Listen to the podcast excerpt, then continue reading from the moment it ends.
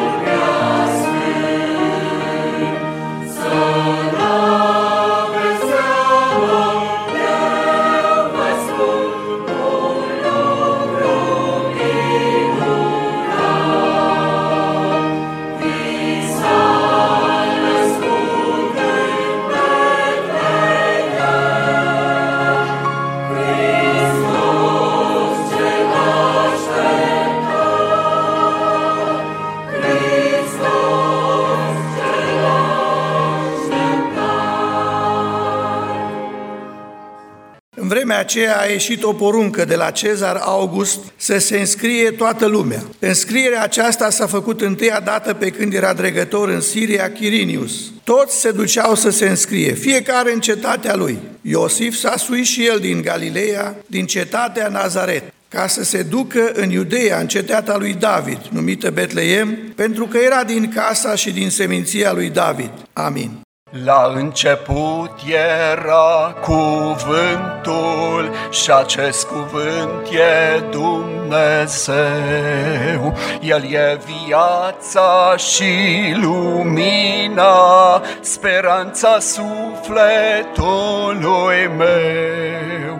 El a venit lăsându-și slava și a luat un trup ca noi. Să avem cu toți lumina vieții, speranță în ziua de apoi. S-a întrupat cuvântul, lumina a venit s-a înfiorat pământul pe el când a pășit. S-a încheiat robia păcatului adamic, pe tron e azi Mesia și El domnește în veci. Lumina a venit în lume, în miez de noapte la Betleem, Căci pe pământ întunecimea trona în lumea de blestem. Spiritual trăiam în noapte, eram pierduți morți în păcat, aveam nevoie de lumină, El a venit și ne-a salvat. S-a întrupat cuvântul, lumina a venit. S-a înfiorat pământul pe el când a pășit. S-a încheiat robia păcatului adamic, pe tron e azi Mesia și El domnește în veci.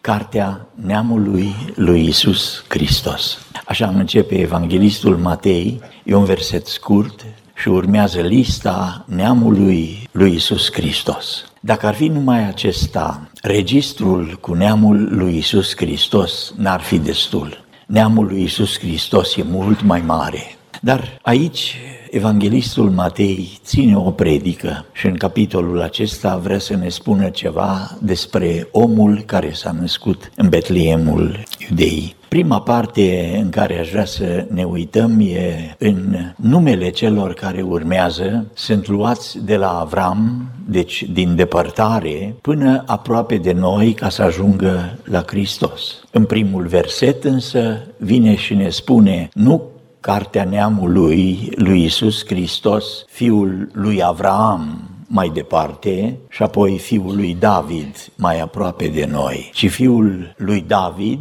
mai curând și Avram în îndepărtare. Aici e David întâi și Avram. Și în versetul acesta întâi, Matei Evanghelistul vrea să pronunțe ceva în legătură cu cel care vine. Când Dumnezeu se uită la noi, ne vede sub diferite prisme. Înțelegând însă pe Domnul Isus Hristos, când se uită la noi, vrea să vadă ceva vrea să vadă credința noastră și vrea să înțelegem ce înseamnă credința pentru noi. Fiul lui David e un nume mesianic. Fiul lui David, ai milă de mine, se roagă orbul. Și toți au înțeles că atunci când îl numește așa pe Domnul Isus Hristos, e un cuvânt, e un nume de venerare. Au fost mulți fii ai lui David, dar acesta e cel care, ca fiul al lui David, să răscumpere sămânța lui David. Și de aceea când spune aici Matei, el vrea să ne spună, băgați de seamă, cel care e Hristos Domnul, trebuie să fie în viața voastră Domnul, stăpânul, vrea să aibă cuvântul care să fie poruncă pentru voi, fiul lui David. Fiul lui Avraam înseamnă altceva. Înseamnă ești fiul celui care e începătorul unei rase. Fiul lui Avraam înseamnă omul care are credința. Prietenul lui Dumnezeu pentru că a avut credința. Și noi iarăși când ne uităm la oameni putem să-i descoperim. Evanghelistul Matei ne spune aici, Uitați-vă la oameni să aibă credința și să aibă ascultarea ca de un împărat, fiul lui David, fiul lui Avram. Pentru că Domnul Isus Hristos, când a venit pe pământ, n-a venit să ne învețe nici trigonometrie, nici matematică, nici business, nici uh, alte lucruri. A venit să ne ceară să credem în El, să fim fii ai lui Avraam, să fim cei care se reazămă pe cuvântul și făgăduințele lui Dumnezeu, în așa fel încât nu vor să facă nimic fără Dumnezeu și vor să aibă stăpânirea ca și David, fiul lui David, e cel care e împăratul, e cel care are sceptrul. Fiul lui David e numirea mesianică a celui care e împăratul care trebuie să vină. Fiul lui David i s-a spus Domnului atunci când oamenii au așteptat o minune din partea lui. Fiul lui David, ai milă de mine. Și vine Matei și ne spune, el care e esența înțelepciunii lui Dumnezeu, cel care are toată puterea în cer și pe pământ. El s-a făcut om și e fiul lui David, împăratul, ca și noi să înțelegem că numai el este regele. Și fiul lui Avraam, cel care e omul credinței, avea toate posibilitățile și avea toată țara, dar Avram a vrut să se lege, să se rezeme, să prindă poala hainei celui care e atotputernicul. Fără Hristos ca rege și fără credința în Domnul Isus Hristos nu suntem nimic. Fără credință e cu neputință să fim plăcuți lui Dumnezeu. Și acestea sunt lucruri de temelie în viața noastră. Un alt lucru pe care aș vrea să-l observați e aici un și, care de fapt înseamnă altceva. Și și scrie și totuși Avram a născut pe Isaac, Isaac a născut pe Iacov, Isaac a născut pe Iuda și frații lui. Și de la noi lipsește aici ceea ce în originalul ebraic sau aramaic, pentru că cartea aceasta din toate, noi avem traducerea, dar nu traducerea în română, din aramaica sau ebraica în care Matei a scris, a fost tradusă în limba greacă. Și la noi lipsește un și. Avram a născut pe Isaac și Isaac Fiul acesta a născut pe Iacov și Iacov a născut pe Iuda și frații lui. Și de ce spun lucrul acesta? Pentru că ceea lipsește de aici e ceva în limba originală, ceva de seamă. Avram a născut pe Isaac, dar Isaac n-a fost mare om. Dar, și aici înlocuirea pe care o iau evreii, Avram a născut pe Isaac, dar Isaac n-a fost un om mare, n-a fost un om deosebit, extraordinar. Dar Isaac a născut pe Iacov, dar Iacov a născut pe frații lui, pe Iuda și frații lui, dar Iuda a născut pe Fares și ceilalți. Și la fiecare verset de la o generație la alta i-a așteptat cineva. Pentru că Isaac n-a fost mare lucru, n-a fost vestit în toată puterea lui, dar a născut pe Iacov, și pe ceilalți. Și în această scară pe care o avem, aici e un tablou al neîmplinirilor noastre. Și de fiecare dată e acolo un și ascuns la noi, un dar care e o disjuncție în care evanghelistul Matei vrea să spună urcăm și nu-i mare lucru de noi. Trăim, dar nu suntem cineva, dar așteptăm pe cineva. Și aici e săgeata evanghelistului în cartea neamului lui Isus Hristos. Urcăm mereu și sunt nemulțumiți de noi. Un Avraam care trăiește, dar greșește. Un Isaac, iarăși, care greșește și nu-și dă seama unde e binecuvântarea pe care trebuie să o dea. un Iacov care se ține de călcâiul fratelui, e înșelătorul, șmecherul care vrea binecuvântarea prin puterile sale, dar naște pe Iuda și Iuda naște pe Aram și ceilalți. De fiecare dată e un dar acolo ascuns în traducerea noastră, în care ni se spune despre o așteptare pe care o aveau toți cei care au trăit pe pământ. Și așteptarea vine până la versetul 17. Elihu a născut pe Eleazar, Eleazar a născut pe Matan, Matan a născut pe Iacov, Iacov a născut pe Iosif, bărbatul Mariei, din care s-a născut cel care trebuia să vină. Aici e culmea așteptărilor. Iisus Hristos, Fiul Mariei, cel așteptat, în dar acesta pe care îl avem aici, în conjuncția aceasta, e la noi ascunsă. E aici toată taina arborelui genealogic al Domnului Isus Hristos. Că nu s-a oprit Dumnezeu la Avraam, a mers mai departe și nu s-a oprit la Isaac, a mers mai departe și neam după neam, toate neamurile, ca într-o ștafetă binecuvântată, dădeau ștafeta pentru că trebuiau să ajungă acolo sus, la culmea așteptărilor, la fiul Mariei care a născut pe Domnul. Și mai e un lucru pe care îl putem observa aici și lucrul acesta e ascuns, mult mai ascuns decât ne închipuim noi. Mi-aduc aminte de tanti Bințea, vorbind cu sora Dașa, mama. Tanti Bințea ia o hârtie și spune, scrie-mi aici numele tău ca să văd numărul numelui. E ceva la evrei, Matei era evreu. E ceva în obsesia aceasta a secretelor care sunt ascunse într-un nume. Dăm numele, scrie-l și am să-ți spun numărul numelui tău. Și tanti Bințe a luat și la fiecare literă, la evrei, numerele lor sunt litere. Și exact asta face Matei. Cartea neamului lui Isus Hristos, fiul lui David. Și David are numărul 14. E D, V, D.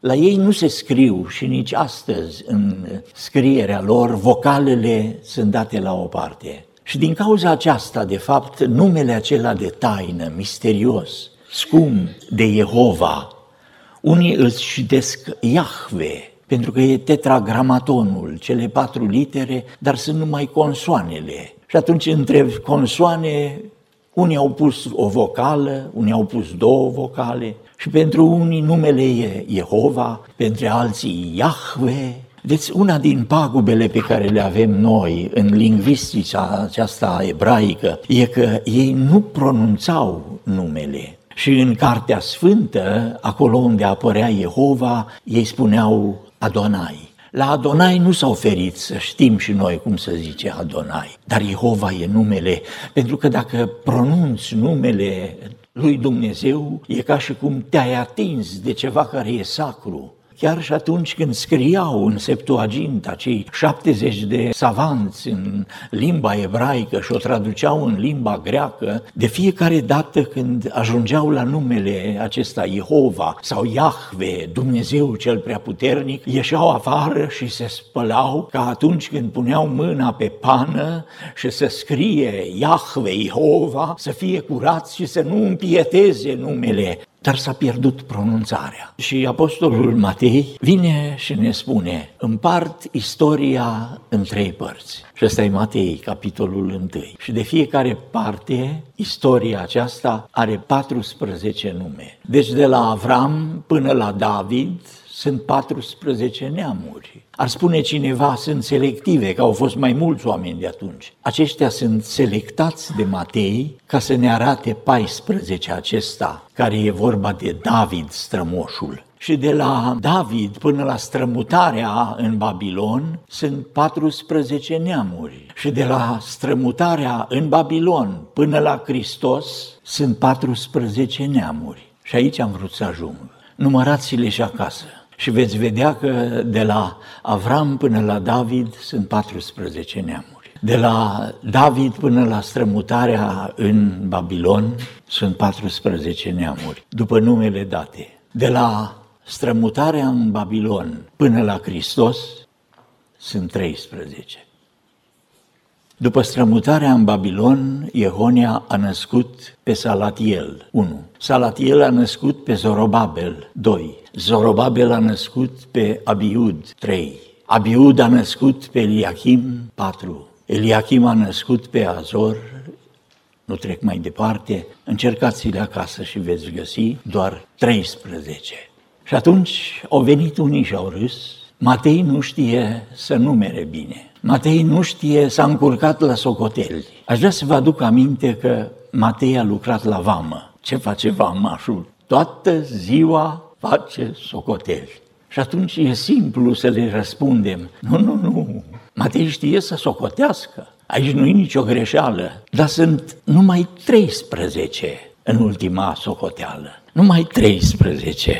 Și atunci ce vrea să spună Matei? Am spus că la fiecare cuvânt și la fiecare virgulă, în pagina aceasta, Matei vrea să ne predice ceva.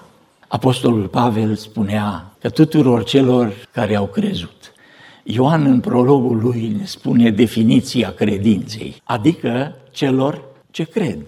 S-au născut nu din sânge, nu din voia lor, nu din voia altora, Ioan 1 cu 12, s-au născut din Dumnezeu. Și aici e rabinul apostol Pavel care ne dă explicația. Neamul al 14-a, neamul acesta suntem noi. Da, și-a dat viața ca să ne răscumpere și să ne facă pe noi, neamul care ne naștem din Dumnezeu și să trăim pentru Dumnezeu și pentru numele Lui. Dar aici e miezul Evangheliei dintr-un verset ne-a născut din Dumnezeu și suntem neamul Lui, suntem scumpi înaintea Lui și prin har am fost câștigați la El, ca să arătăm puterile minunate ale Celui care ne-a chemat din întuneric, moarte, beznă, la lumina sa minunată. Luați cuvintele acestea și bucurați-vă că am primit har. Bucurați-vă că sângele Lui a picurat și pentru noi. Și vă spun încă o dată, pentru noi harul e de ajuns în sângele Domnului Isus Hristos. Vorbesc de un har măreț mare. Apostolul Pavel venea și spunea, harul care aduce mântuirea pentru toți oamenii s-a arătat. Ce har, ce har să poți vedea cu ochii tăi lumina, dar mult mai mare har tu ai, că ți-e iertată vina. Și ăsta e harul despre care evanghelistul Matei, ascuns într-un grai tainic, pentru cei care l-au înțeles, ați fost mântuiți prin credință. Sunteți fii ai lui Avram și trăiți într-o altă împărăție, împărăția regelui David. Trăiți pentru slava lui, Bucurați-vă de harul care a venit prin Hristos Domnul, care ne îndeamnă să o rupem cu păgânătatea, cu poftele lumești, să trăim în viacul de acum cu evlavie, cu cumpătare, așteptând fericita noastră nădejde și arătarea slavei Marelui nostru Dumnezeu și Mântuitor Iisus Hristos. Slăvit să fie Domnul. Și pentru cuvintele acestea puține pe care le pune într-un verset Evanghelistul Matei. Sunteți fii de împărați, Hristos Domnul vă numește prieteni, sunteți din neamul Lui. Și ați fost mântuiți prin har, prin grația pe care ne-o dă Domnul. Bucurați-vă și slăviți numele. Și la acest advent vă îndemn pe toți să ne uităm mai mult la cuvântul lui Dumnezeu ca să-L înțelegem pe Cel care a venit cuvântul, care s-a făcut trup și a locuit printre noi. Și numele Lui să fie binecuvântat în veci. Amin.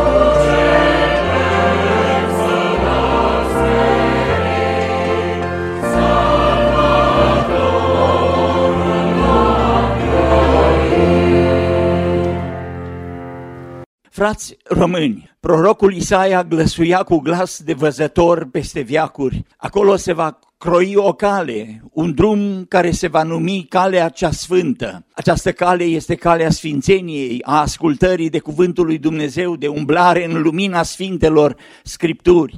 Anunțăm cu bucurie că astăzi, la serviciul divin de seară, începând de la orele 5, vom avea în casa de rugăciune în care ne închinăm lui Dumnezeu un botez nou testamental.